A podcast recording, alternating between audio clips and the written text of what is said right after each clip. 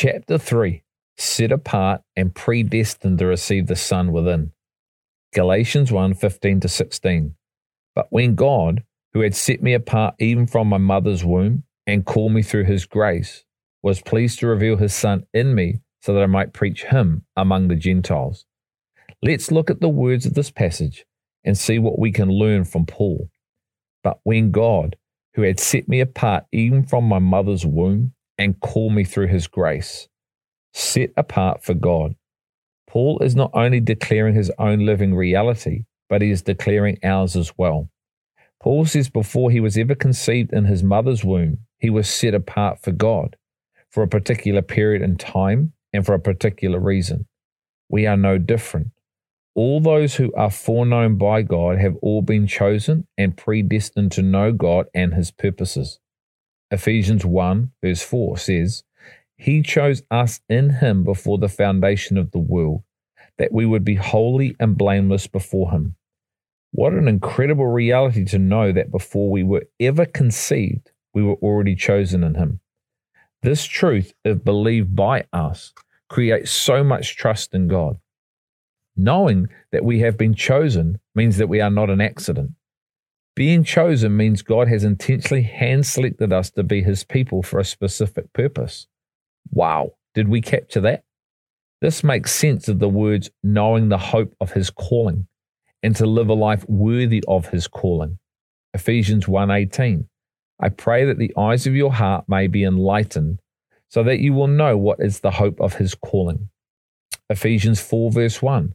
Therefore I, the prisoner of the Lord, implore you to walk in a manner worthy of the calling with which you have been called.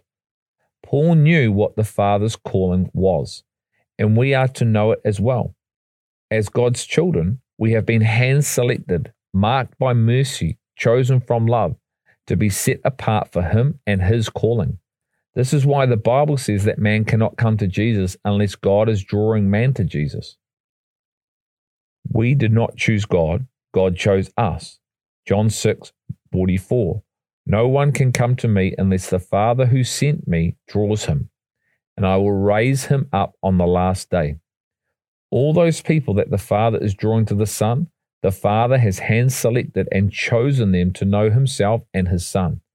Once again, this reality births so much life in us if we can capture this truth through the power of revelation.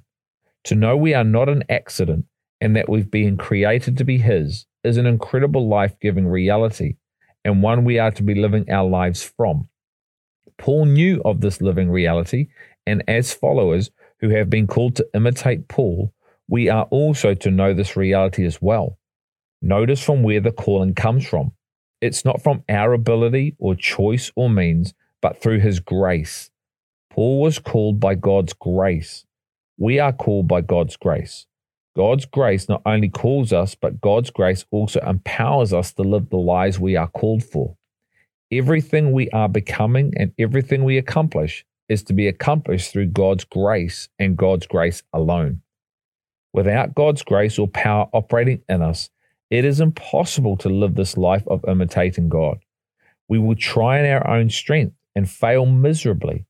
Trying in our own strength is called legalism. And this is the very thing grace sets us free from. Let's now look at the second part of this passage of Scripture. Was pleased to reveal his Son in me, so that I might preach him among the Gentiles. Christ in us. I cannot stress enough how essential it is we come to understand this position of in me. This is the starting point in which Saul became Paul. Saul was lost, and now Paul has been found.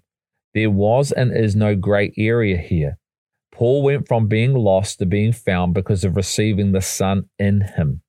There is no partiality, lost, or partially found. We are either lost or found. There is to be no middle ground. If there is a middle ground, it's because we have created it through psychologically appealing to people to get them found rather than the power of the gospel rescuing them out of the darkness and into the light. If we are not receiving the knowledge of God via this way, then we are not receiving the true knowledge of God, which makes us free. It is only in receiving Jesus Christ, the Word, this way that we come into this new life within us. John 3:27. John answered and said, "A man can receive nothing unless it has been given him from heaven." Anything less than this, and we will find ourselves not being able to imitate Paul. This is what enables Paul to be the accurate demonstration of the Son, an ambassador, a representative of the kingdom of heaven, which in turn gives him authority to write the words, Be imitators of me, just as I also am of Christ. Look at all the other scriptures below and notice the same pattern in all of them. 2 Corinthians 12 9. And he has said to me, My grace is sufficient for you for power is perfected in weakness. Most gladly, therefore, I will rather boast about my weaknesses, so that the power of Christ may dwell in me. Colossians 1 29. For this purpose also I labor, striving according to his power, which mightily works within me. Galatians 4:19 My children with whom I am again in labor until Christ is formed in you Colossians 3:16 Let the word of Christ richly dwell within you. John 7:37 to 39 Now on the last day, the great day of the feast, Jesus stood and cried out saying, If anyone is thirsty, let him come to me and drink. He who believes in me, as the scripture said, from his innermost being will flow rivers of living water. But this he spoke of the Spirit, whom those whom believed in him were to receive for the Spirit was not yet given, because Jesus was not yet glorified. John 4 13 to 14.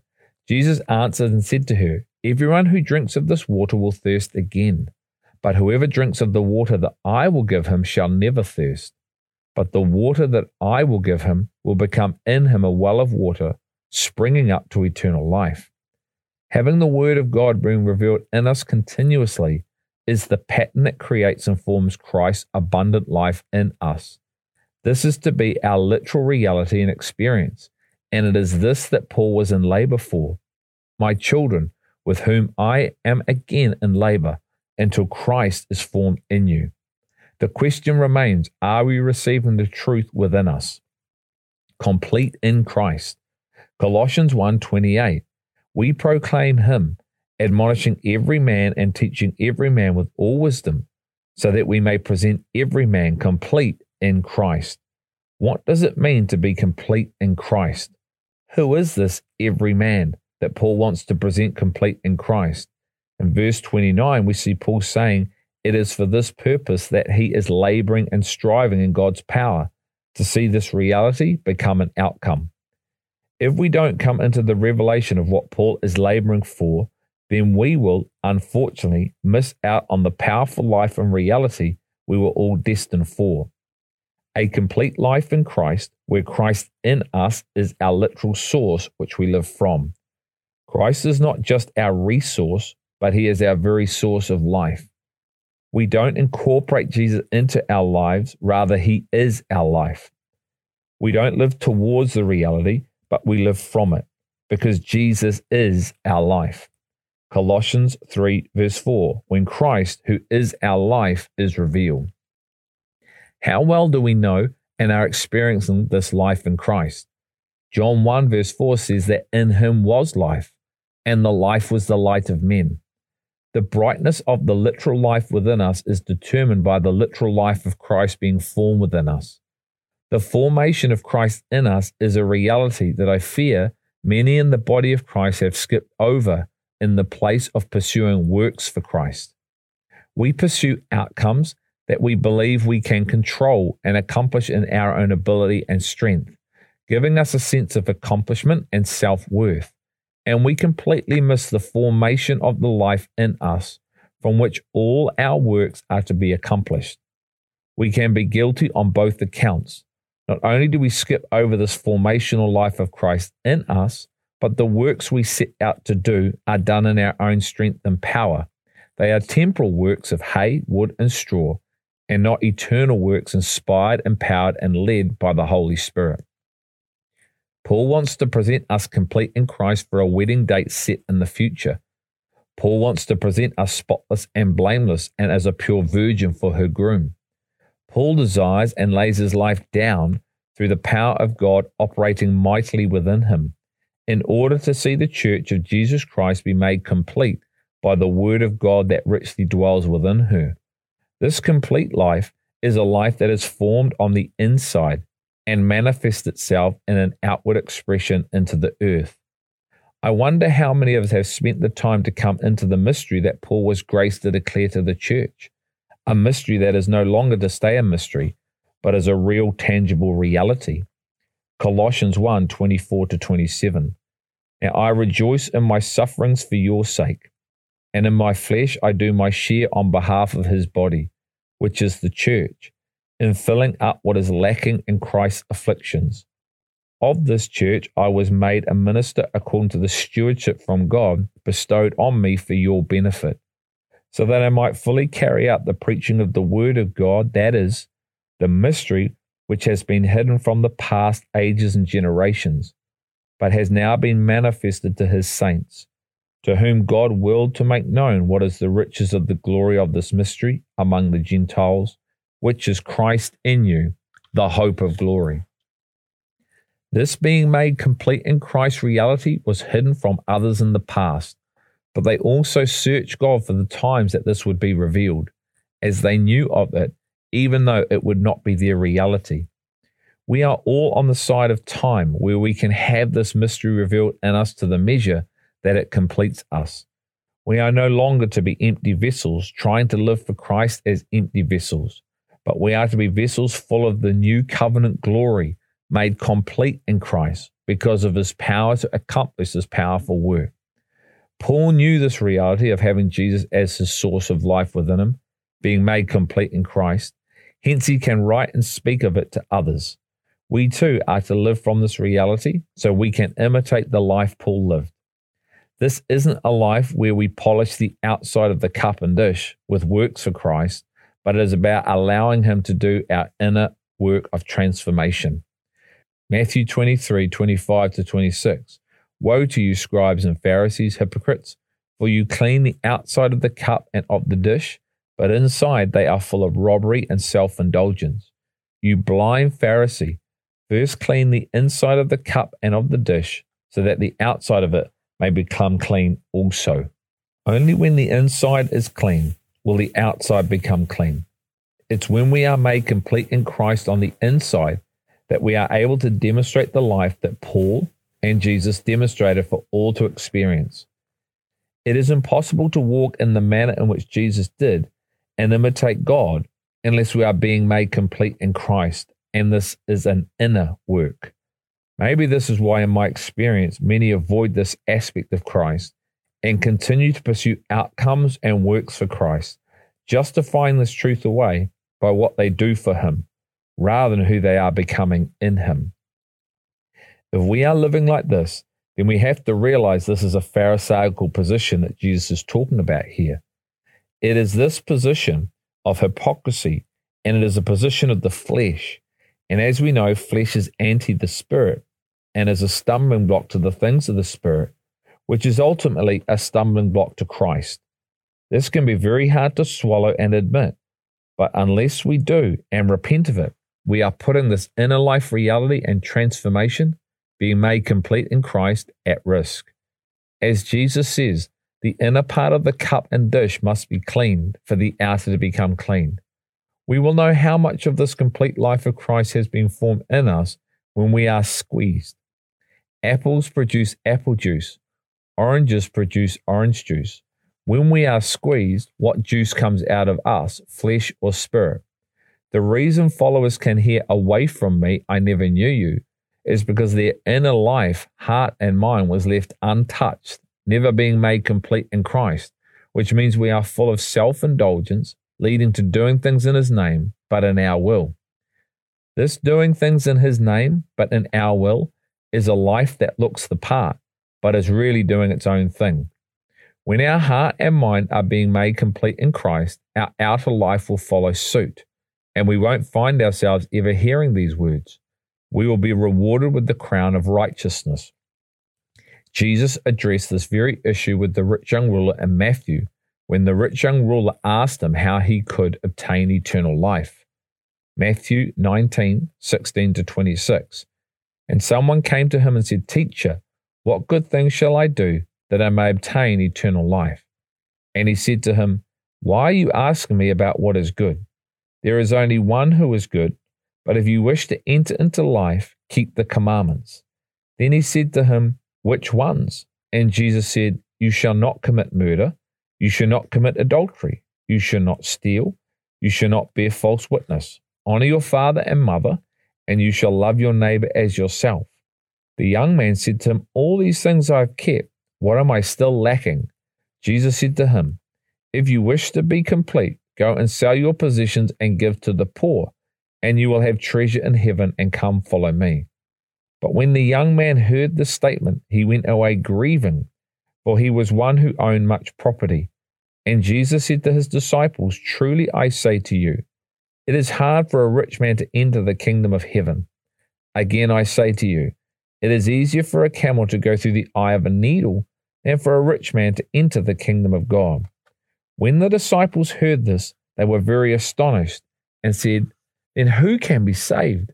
And looking at them, Jesus said, With people this is impossible, but with God all things are possible.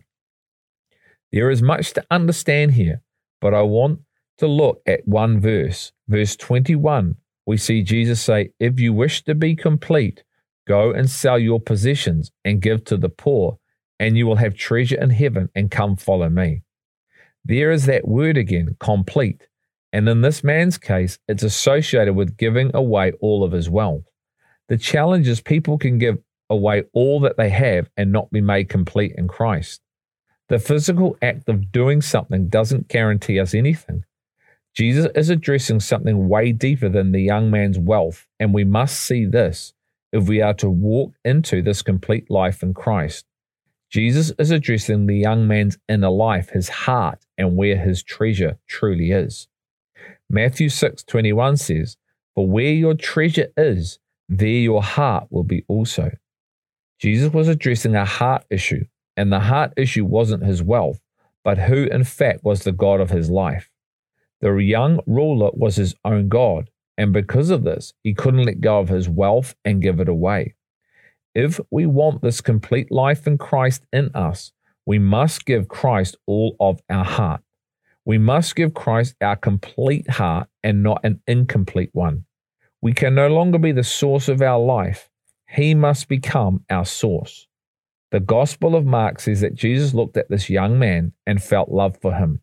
Even though Jesus knew he wasn't going to do what he was asking. I am so thankful that Jesus' love is covering us all while we allow this true, eternal inner work of the Spirit in our hearts and minds to be accomplished. I pray none of us will be like this rich young ruler who walked away from allowing Jesus to do this deep, complete work of the heart. We walk away at our own peril, while for all those who walk into this reality, the complete work will be accomplished. The be attitudes or the attitudes of being is what this complete work of Christ looks like outworking in and through a person's life. As we partake of it and in Christ, this complete work starts to unfold and be formed within us. Failure to partake of this life in Christ will have us being void of life. We will have a form of godliness, but will have denied its power, and we will always be learning but never coming to the true knowledge or knowing God. This happens because we reject the true gospel, the truth, which is the power of God unto salvation. We deny the true gospel, which is God's power to bring us into this complete life by our continuous attempts to bring ourselves into this life through the wisdom of man, the intellect. It is this denying of God's kingdom way that has us living this counterfeit, hypocritical form of godliness out. It looks good and sounds right, but it has no substance. Only when we are made complete in the same mind as Christ will we be able to live the way Jesus intends us to with Him and one another. This is why the Bible teaches us to be transformed by the renewing of our minds. Only if our minds are renewed by the Spirit will we stop denying the way God builds us and receive His way. For our minds to be renewed, we must allow God to address the issues of our heart, as biblical belief starts in the heart, not the mind. 1 Corinthians 1:10. Now I exhort you, brethren, by the name of our Lord Jesus Christ, that you all agree, that there be no divisions among you, but that you be made complete in the same mind and in the same judgment. Romans 12:2. And do not be conformed to this world, but be transformed by the renewing of your mind, so that you may prove what the will of God is, that which is good and acceptable and perfect. We cannot expect to operate from the way of the world and come into this complete life in Christ. It's impossible, and this is exactly what the scriptures teach us. 1 Corinthians 1:21 For since in the wisdom of God the world through its wisdom did not come to know God, God was well pleased through the foolishness of the message preached to save those who believe. It was Jesus himself that said, Unless you are eating my flesh and drinking my blood, you have no life in yourselves. Matthew 6 53. Jesus went on to say that his flesh was true food and his blood was true drink, and that he who eats and drinks of Christ abides in him and he in him. This is John 6 55 to 56. Once again, the pattern is in us. We can see change around us. We can experience God in all the externals and see Him at work. But when the change and transformation occurs in us, our lives are going to be radically different. It's through this process that the pillars of steel, the fruit of the Spirit, start to become the substance we live from. John 15 11 is an example of the point I am making.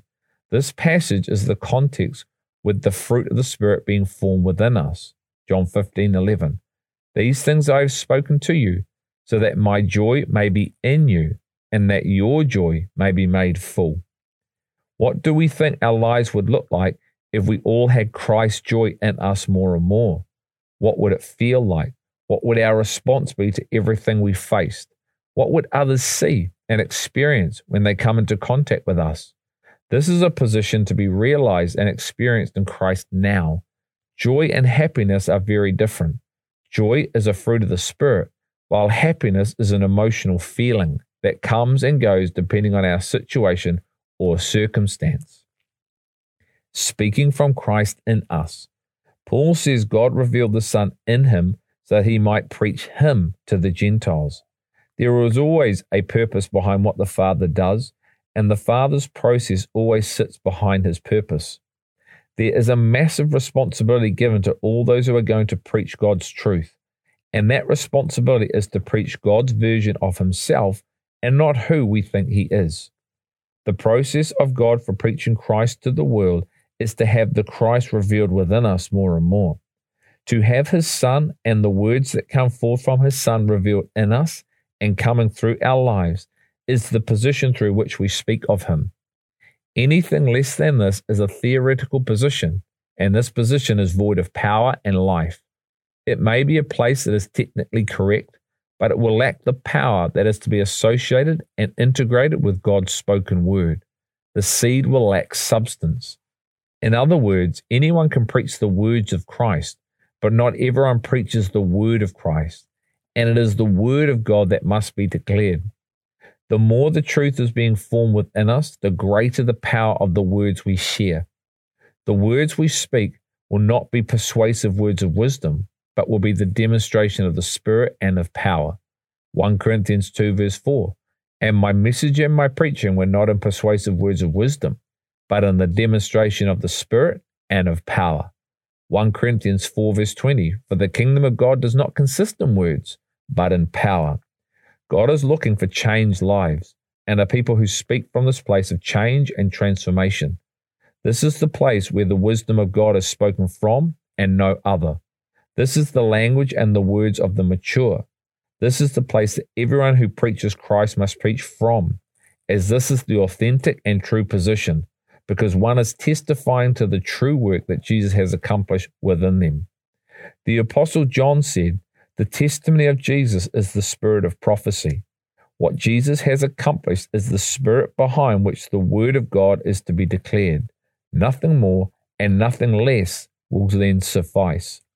This is the position of power and not mere words. One is giving testimony to the work God has done or is doing in them. This is why the Bible describes the Word of God as a sword of the Spirit that judges the thoughts and attitudes of the heart.